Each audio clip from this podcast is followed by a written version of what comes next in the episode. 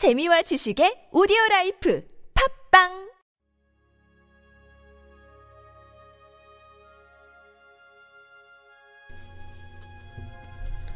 주님은 나의 최고봉, 마음이 기갈될 때. 이사야 26장 3절 말씀. 주께서 심지가 견고한 자를 평강하고 평강하도록 지키시리니 이는 그가 주를 신뢰함이니이다. 당신의 마음은 주님께 고정되어 있습니까?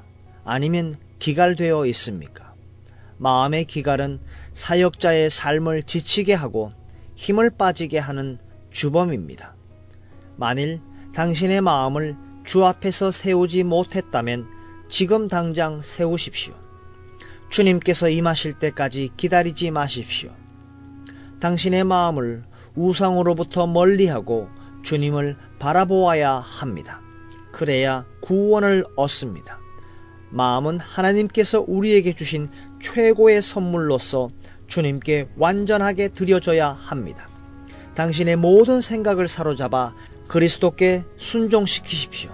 그러면 당신의 믿음과 함께 성령이 함께 역사하실 것이기 때문에 어려움이 와도 능히 이길 수 있습니다. 자연 질서를 보면서 하나님 앞에서 가치 있는 생각을 할 수 있는 비결을 배우십시오.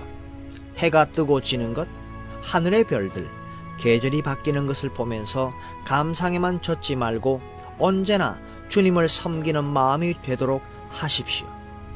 우리가 우리의 조상들처럼 범죄하였고 우리는 잊어버렸다. 시편 106편 6절에서 7절에 있는 하나님의 말씀입니다. 그렇다면 잠이 들었던 그 장소에 당신을 찌를 수 있는 송곳을 두십시오. 주님께서는 이제는 나에게 말씀하지 않으시는 것 같아. 아닙니다. 지금 이 시간에도 주님은 분명하게 말씀하고 계십니다. 당신이 누구의 것이며 누구를 섬기는지 기억하십시오. 기억을 되살려서 당신 자신을 일으키십시오. 하나님을 향한 열정이 하나님을 향한 애정이 열 배로 늘어날 것입니다. 당신의 마음은 더 이상 기갈되지 않을 것이며 힘과 열정으로 넘치게 될 것입니다. 당신의 소망은 말로 표현할 수 없을 정도로 환하게 비칠 것입니다.